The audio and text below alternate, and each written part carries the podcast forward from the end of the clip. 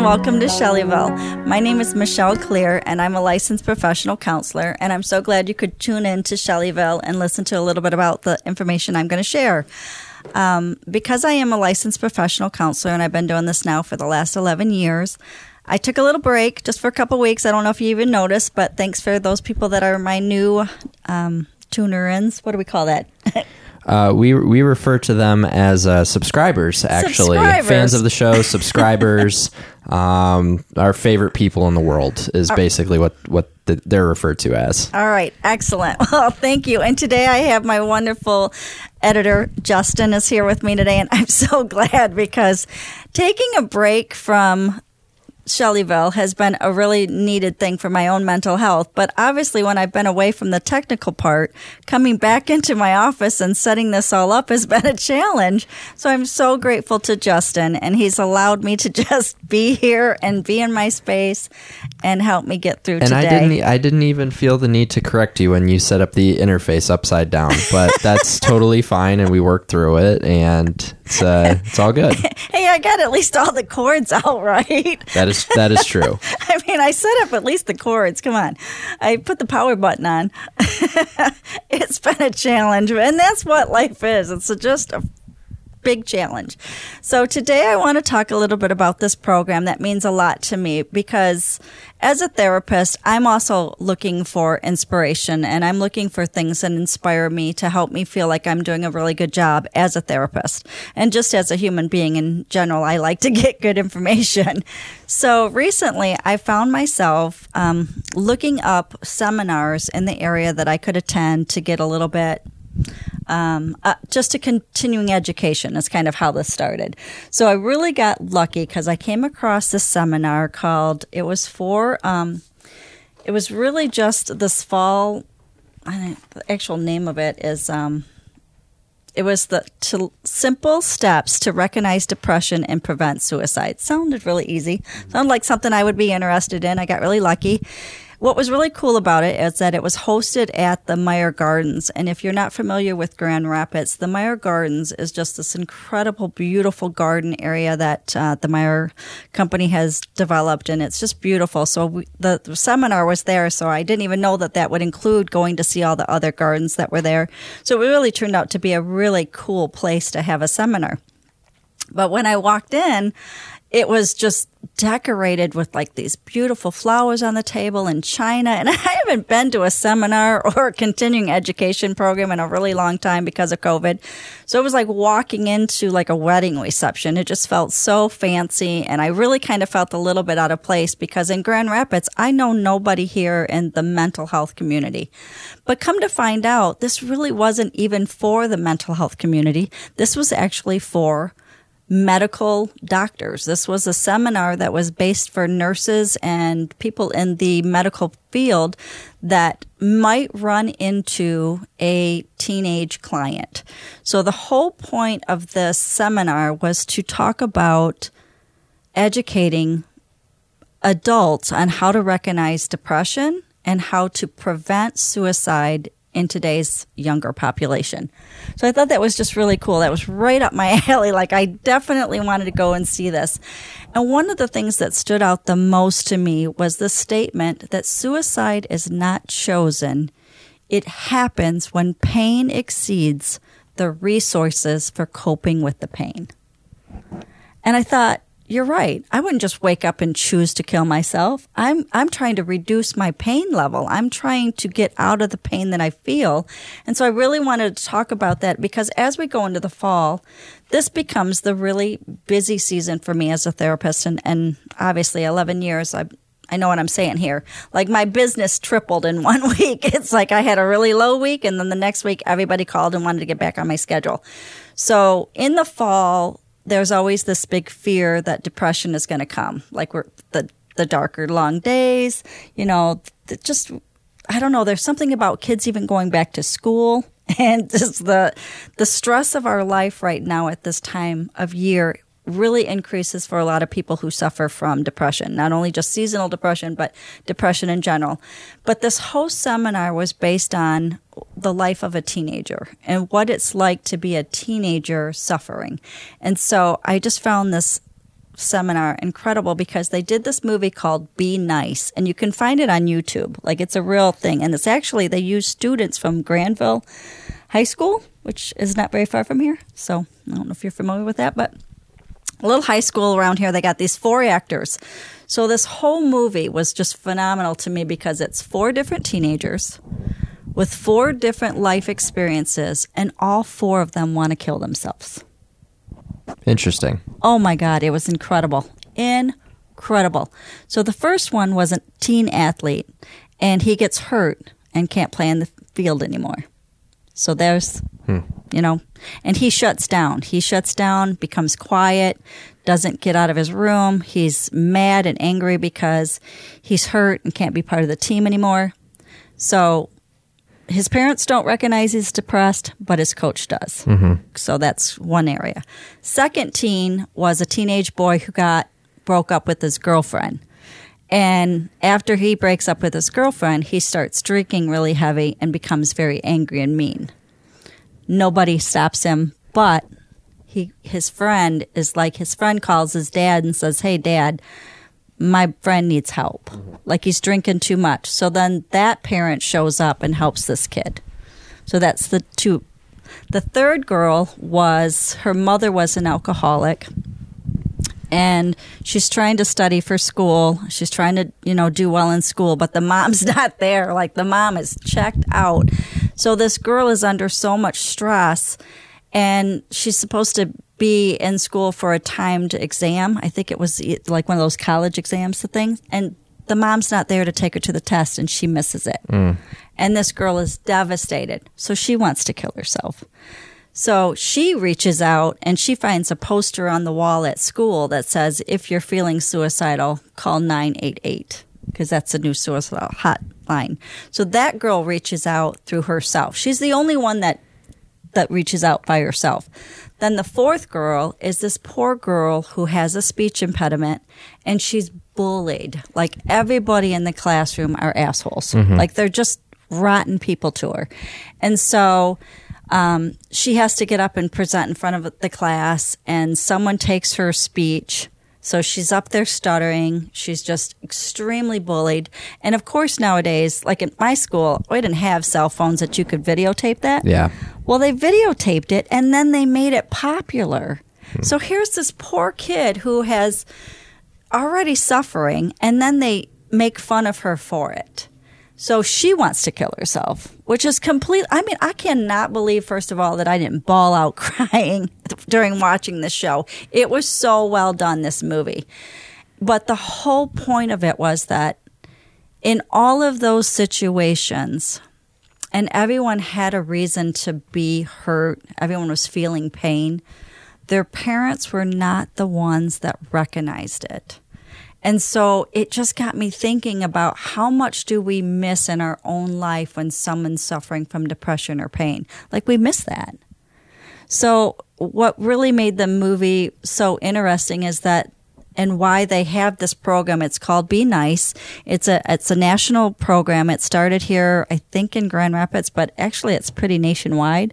But they're now starting to using it in a lot of high schools, and it's called You Be Nice. And it's basically, you notice when someone is depressed, you get involved, you talk to them, you ask them what their needs are. The I is you invite them into the conversation. Like, you invite yourself into that person's world. Like, I see that you are hurting right now. Mm-hmm. I see that you're acting out. I see that you're not attending classes. I see that you're bullied. Like, whatever it is that you're seeing, you notice it and you pay attention to it. The C is you challenge the conversation. You literally ask, are you feeling like hurting yourself right now? Are you feeling suicidal?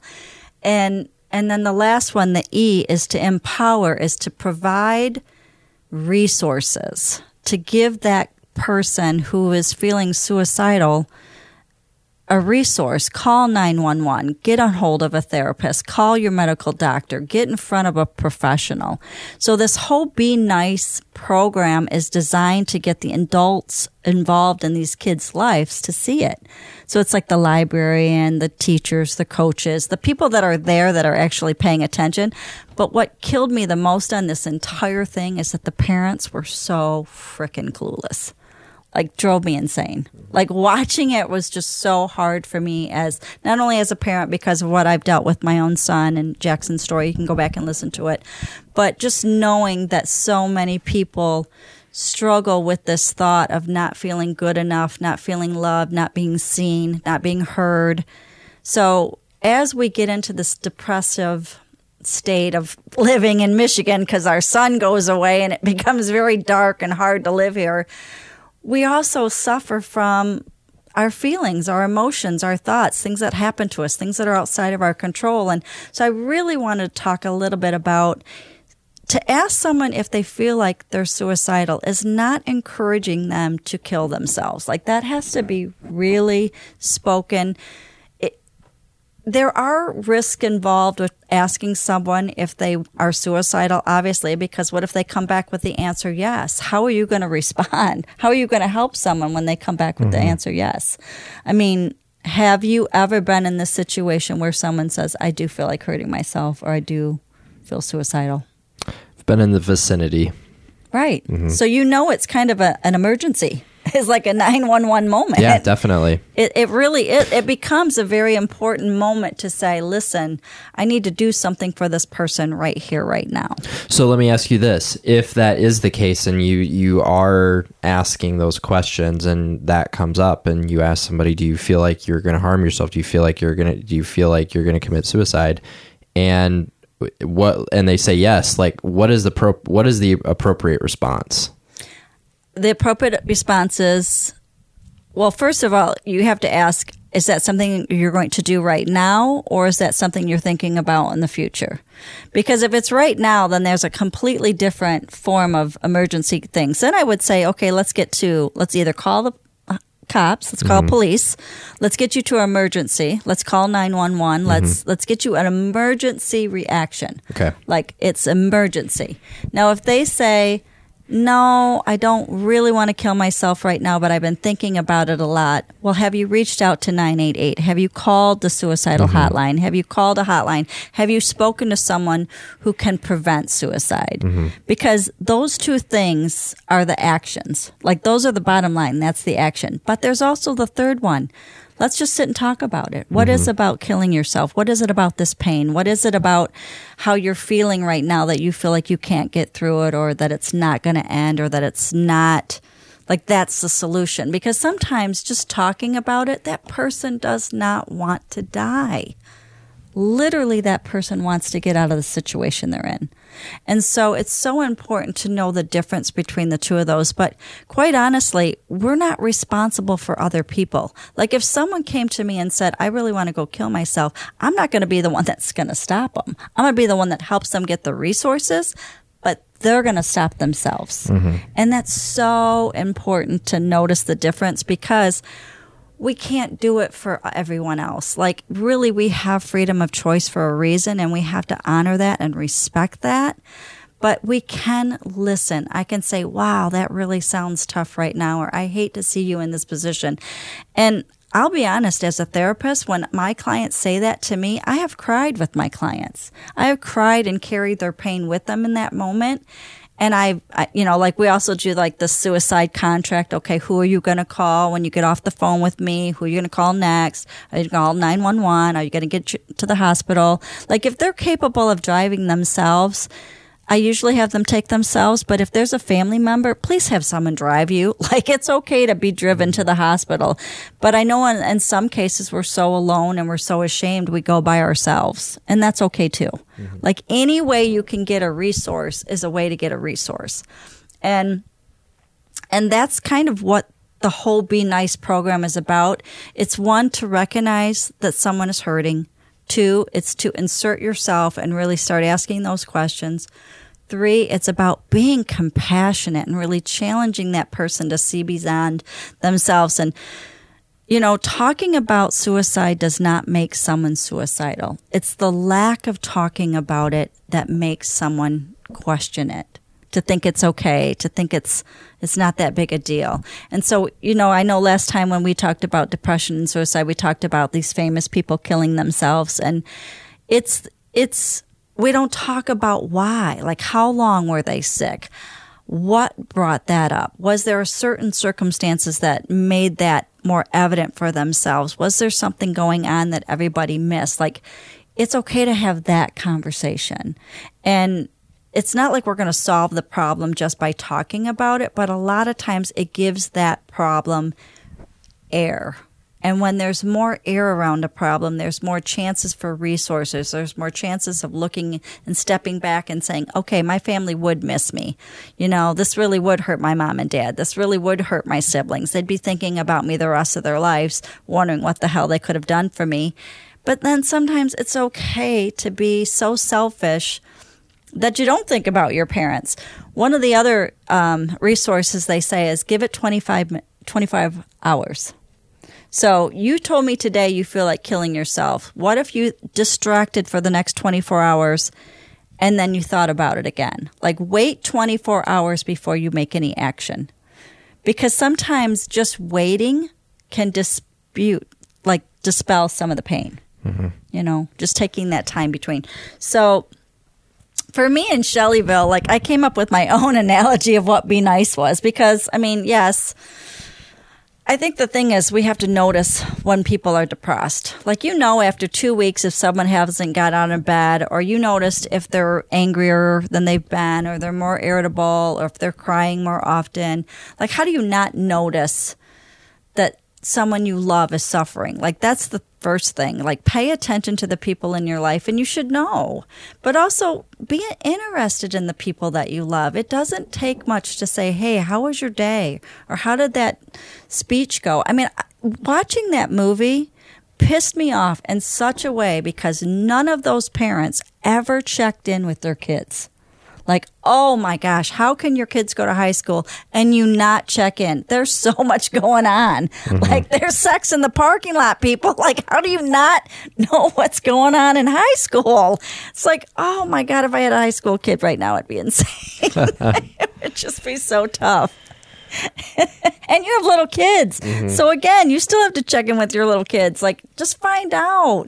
But, I mean, again, the C would be the compassion, to be kind, to be comfort and care, and really just show that piece that you're human, that you're connecting. I mean, the C is connection. It's all about connecting to that person and trying to get to a really good relationship. And then the E would be educate the person that's suicidal, educate yourself. Like, hey, what can we do about it right now? Like, you asked that question. The first thing to do is call 911. Get in front of help. Or in a lot of cases, you can just either get to 911 or get to a therapist, get to a medical doctor, but you want someone who's pretty powerful to intervene. You know, as a therapist, I can't do it. I always send people to the hospital. Like, the ER, 911, go. Mm-hmm. Like, that is it. There's no other choice.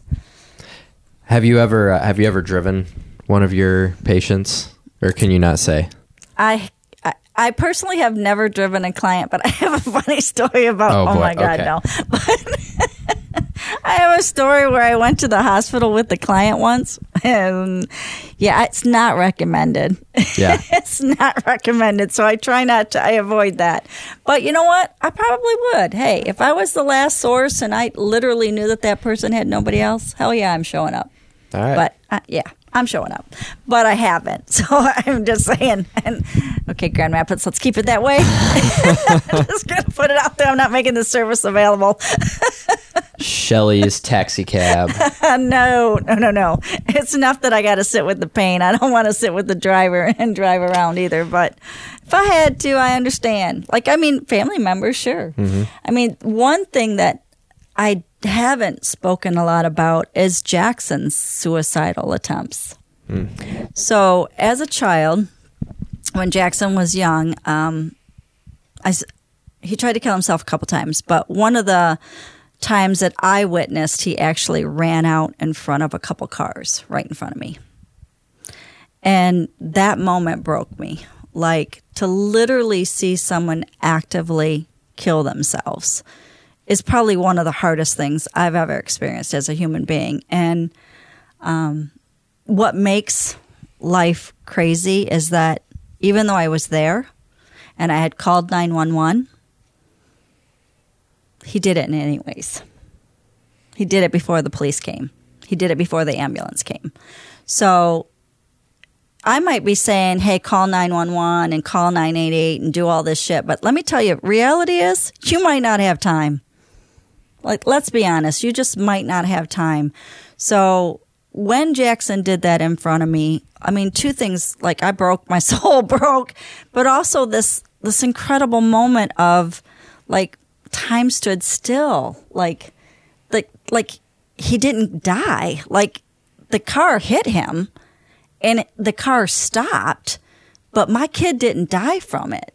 Like he just hung on to this hood of this car, and it was all I could do to just keep myself together. I'm sure I went into instant shock, but we pulled him off the car. He was alive. The ambulance showed up. The cop showed up. I said, hey, listen, this is an active suicidal scene.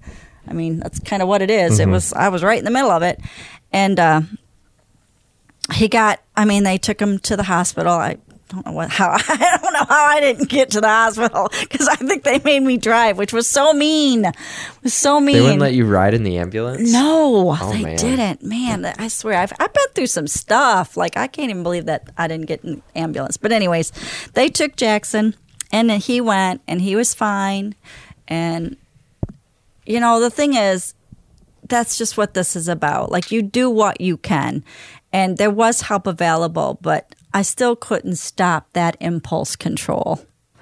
And when you see someone who hurts themselves in such a way that they do, like it was so fast. There was no stopping it. So even though nothing bad happened to Jackson and we got through it, every year at this time, this just recently, this is the anniversary, I suffer. And that's why this episode today was so important to me, because anniversaries mean something. It means something when things come up and we remember them. It means something that we've gotten through it. We've gotten past it. But man, I was broken, and so was my son. And to recover from a broken place and to walk away from it later, years later, like we're talking, it's been 10 years now. I still struggle with it. Like, I still struggle with the fact that someone I love so much was in that much pain. And so my goal as a therapist is to help people through that pain. My goal as a human being is to save lives. And if that's what Shellyville was created for, then that's what Shellyville was created for. I don't even know. There's something about this message today that just means so much to me. And I know it's hard to hear. I know it's hard to listen to. I know it's incredible to believe that we can recover from such dark places, but we can. We're so resilient as human beings. And I just really wanted to get this message out that there's people that care, there's people that love you, and it's all of our responsibility to pay attention to the people in our lives that we love. Because at any time, at any moment, we could be needing 911. We can. And so that's why it was so important for me today. And I really appreciate everybody stopping in at Shellyville. Thank you so much for being a part of this program with me. To my subscribers, now that I know that that's who you are, I'll say it properly. I'll say it right. But I really do appreciate everyone who has joined in and sent me messages and given me great feedback. I do appreciate you all. Again, you can reach me at shellyvillepod@gmail.com. And I really appreciate listening, tuning in and listening to me. So you guys have a great day. Thank you.